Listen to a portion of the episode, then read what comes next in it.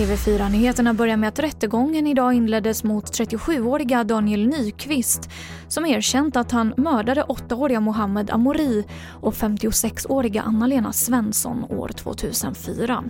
Han står åtalad för två mord men han erkänner dråp, inte mord. Det sa försvarsadvokaten under rättegångens inledning.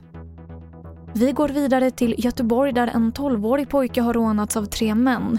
Gärningsmännen som är i 20-årsåldern ska ha kommit fram till pojken utanför en skola och hotat och knuffat honom.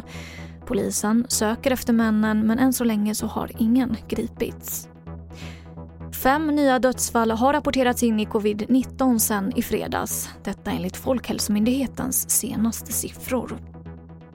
Allmänheten i Kina ska redan i november kunna ta vaccin mot covid-19.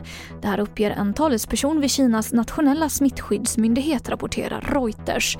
Kina ska totalt ha fyra vaccinkandidater som är i den tredje och avslutande fasen av kliniska studier.